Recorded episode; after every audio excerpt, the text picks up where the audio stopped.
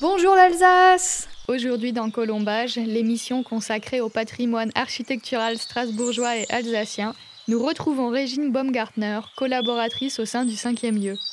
Ces noms vous semblent familiers?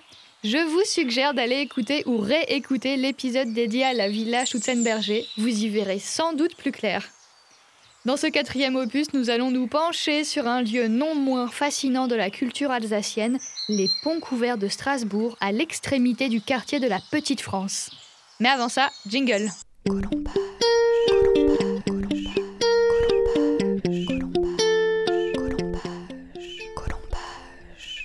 Aux abords du quai de la Bruche, à deux pas du restaurant du Petit Bois Vert et du barrage Vauban, Régine Baumgartner se prépare pour cette nouvelle entrevue. Fiche rédigée, cette nouvelle rencontre nous ravit toutes les deux. Cette fois-ci, le temps est beaucoup plus clément. Accompagné par les rayons du soleil, notre guide passionné nous en dit tout de suite un peu plus sur les origines du quartier abritant les ponts couverts, la Petite France. Que ce soit en, langue française ou en langue alsacienne, hein, donc euh, euh c'est le bain aux plantes. En effet, avant de s'appeler Petite France, ce quartier était connu sous le nom de bain aux plantes en référence à l'épidémie de syphilis qui a ravagé Strasbourg au début du XVIe siècle. Le mal français, comme le dit Régine Baumgartner. Nous reviendrons un peu plus en détail sur cette période au cours de cette émission, mais avant ça, les ponts couverts et leurs environs les plus proches ont aussi accueilli différents corps de métiers liés à la présence de l'eau, et ce, dès le Moyen Âge. Beaucoup d'artisanat, comme vous disiez, des tanneries hein, qui étaient là, qui avaient besoin d'eau, mais aussi euh, des, moulins qui avaient euh, donc besoin de la force aussi euh, motrice de l'eau pour produire de l'huile et de la farine. Il y avait ici aussi donc des entrepôts euh, pour euh, euh, du bois, du sable, charbon, etc. chaud, hein, donc selon les époques. Une fonderie à cloche également ici.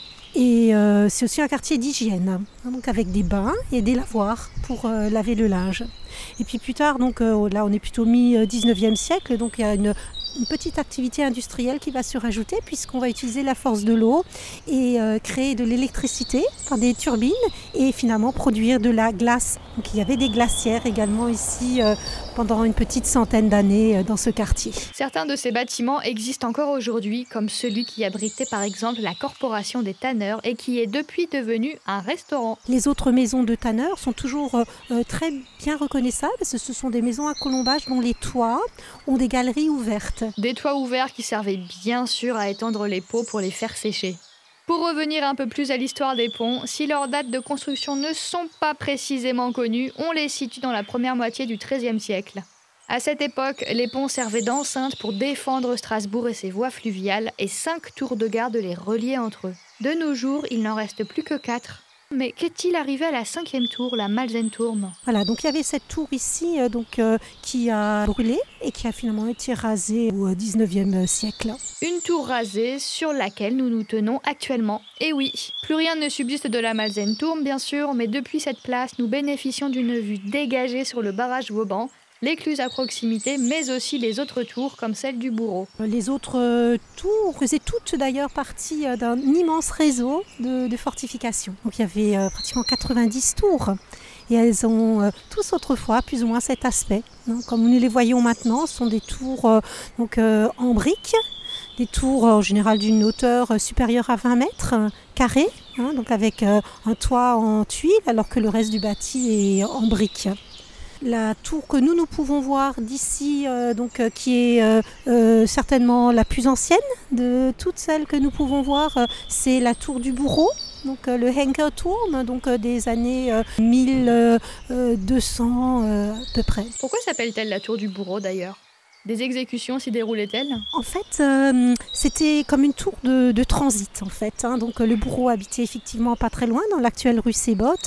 Donc euh, c'est là que euh, les prisonniers qui étaient en transit en départ pour les galères ou alors pour une exécution publique étaient enfermés. Donc c'était un, emprisonnement, si vous voulez, transitoire. Le bourreau lui-même, pour extorquer les aveux, avait un autre endroit pour travailler. C'est une autre tour qui s'appelait, euh, qui n'existe plus, hein, donc le Daumenturm. Et euh, c'est là que les aveux, euh, par torture, étaient reçus. D'ailleurs, là où se trouvait cette tour, il y a maintenant la rue qui s'appelle rue de la question, puisque c'est là qu'on questionnait, soi-disant, les prisonniers. Ouh, mieux valait ne pas jouer au plus malin avec lui alors. Et qu'en est-il des autres tours? Les autres tours qui se trouvent plus en direction du sud sont des tours probablement oui, construites à partir de 1230-1250. Ce sont des, tours qui euh, montrent bien euh, leur euh, but militaire, hein, défensif, puisqu'on voit toujours bien encore ces, meurtrières hein, donc dans, ces façades en, en briques. Puisque nous avons parlé de l'origine du nom du quartier de la Petite France, pourquoi ne pas nous pencher sur celle des ponts couverts, qui ne sont d'ailleurs plus si couverts que ça? Alors, l'origine du mont pont euh, couvert, hein, c'est effectivement euh, euh, parce que ces ponts qui enjambent les différents bras étaient couverts par une galerie en bois. Donc on peut parler de, de pont-galerie de pratiquement 230 mètres de long avec une largeur d'environ 8 mètres. Ces galeries en bois étaient euh, euh, soutenues euh, d'abord à l'origine par des piliers en, bois. Mais à partir de 1332, donc déjà au XIVe siècle, on va remplacer ces piliers en bois par du plus solide en pierre. Mais le tout est encore couvert avec un aspect militaire très logique, avec un, un système défensif de meurtrières et de l'autre côté, ben, les galeries étaient ouvertes. Vous avez exactement la même chose encore qui existe en Suisse, d'ailleurs, euh, dans la ville de Lucerne. Ce système a ensuite été amélioré au XIVe siècle. On va rajouter au pont couvert en bois, devant les tours, euh, ces euh, batteries, vous voyez, ces éperons pointus pour protéger les tours. Et au XVIe siècle, on va rajouter euh, euh, ces creux, hein, vous voyez, ces renforcements pour y placer euh, des canons. En fait, ce sont des canonnières. L'ensemble a donc été au fil des siècles et ce n'est pas un incendie ou un accident qui a causé la disparition des galeries en bois. En fait, ce qui a vraiment fait disparaître donc la galerie en bois, c'est, je dirais, le, changement de, nationalité de la ville. Hein. Donc, pendant des siècles, la ville était dirigée soit par un évêque, soit par un magistrat. Donc, c'est une ville libre du Saint-Empire romain germanique, mais en 1681, on va devenir français. Et sous Louis XIV, eh bien, euh, on partira du principe que ces ponts euh, couverts avec du bois euh, ne, sont plus adaptés à l'artillerie du XVIIe siècle. Donc Louis XIV va vouloir défendre mieux sa nouvelle ville française. Il va faire venir ici son architecte militaire qui est Vauban. Et Vauban et Tarade, donc son confrère architecte militaire, vont imaginer un autre dispositif. Et ce dispositif n'est autre que le barrage Vauban face à nous, un pont caserne en pierre. La partie que nous ne pouvons apercevoir était d'ailleurs défendue par des meurtrières et des canons, ce qui a rapidement rendu obsolète l'aspect militaire des ponts couverts. Donc on va enlever euh, les euh, ponts-galeries, enfin les galeries en bois, mais on va garder bien sûr le pont en lui-même. Les galeries, on va les enlever euh, exactement en 1784, donc à peu près une centaine d'années après l'arrivée de Louis XIV. Et euh, encore euh, plus tard, donc en 1865, on va enlever les restes hein, de, ces ponts et, remplacer le tout par les ponts en pierre que nous voyons aujourd'hui. À quoi ressemblent ces ponts d'ailleurs? Se différencient-ils les uns des autres? Ce sont trois ponts. Euh, premier pont ici en direction euh, du nord, euh, c'est une arche. Puis suit au milieu un deuxième pont avec deux arches et un troisième pont avec une arche. Nous approchons à présent de la fin de notre première partie et un détail me titille suffisamment pour demander plus de précision à Régine Baumgartner. Au début du XXe siècle, dans les années 1900, les Allemands ont utilisé les ponts pour y installer une ligne de tramway. Cette ligne n'existe plus aujourd'hui et il n'en reste absolument plus rien. Pour quelle raison? J'ai retrouvé un document donc euh, du plan hein, de 1928 où on voit très bien que euh, les lignes euh, passent ici, hein, donc deux rails passent ici, mais il faut vous imaginer le tramway au début du XXe siècle, pas comme le tramway d'aujourd'hui, c'était juste un petit wagonnet en fait. Alors euh, le tramway à Strasbourg, euh, le premier tramway en tout cas, euh, donc, a disparu à partir des années 60. Pourquoi? Parce que les, clients eux-mêmes commençaient à avoir accès à la voiture. Et puis pour la compagnie des transports strasbourgeois, le, bus était bien plus compétitif, hein, donc plus malléable, moins encombrant, moins cher. Hein à l'exploitation.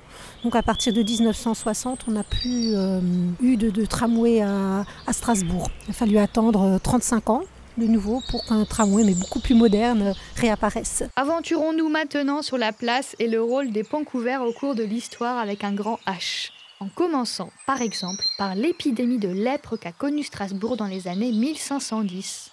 Si les malades de la syphilis étaient soignés dans des hôpitaux à part ou bien bénéficiaient de bains aux plantes adaptées, les ponts et les tours ne sont en revanche pas restés de simples spectateurs face aux lépreux. Dans cette tour qui n'existe plus, la Almosenturm ou Malsenturm, il y avait les prisonniers lépreux enfermés ici, à l'endroit où nous nous trouvons. Avec la construction du barrage Vauban, les ponts perdent leur statut défensif comme nous l'avons évoqué.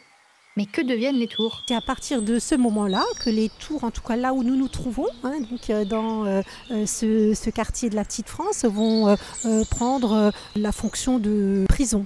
Il y a par exemple tout au euh, sud la, tour des Français ou la tour euh, qui porte le nom euh, de Altenheim qui était des prisons militaires. Et la tour Heinrich, donc celle qui est juste là devant nous en direction du sud, était une prison civile. La tour du bourreau, comme on l'a dit, servait quant à elle de prison de transit. À partir de 1823, une nouvelle prison est construite, si bien qu'elle cesse d'être utilisée dans ce but. Peu à peu, elles sont alors abandonnées. Si elles ne sont pas visitables aujourd'hui pour des raisons de sécurité, cette année, la ville de Strasbourg a autorisé des petits groupes à voir l'intérieur de la tour du bourreau à l'occasion de la journée européenne du patrimoine. Grâce à la loi du 31 décembre 1913 qui permet d'offrir une récompense à des lieux d'intérêt historique et architectural, le ministère de la Culture reconnaît via les directions régionales des affaires culturelles les ponts couverts comme monuments historiques en 1928. En d'autres termes, le site des ponts couverts et ses environs sont depuis protégés et aucune construction trop moderne ne peut se retrouver dans cet environnement.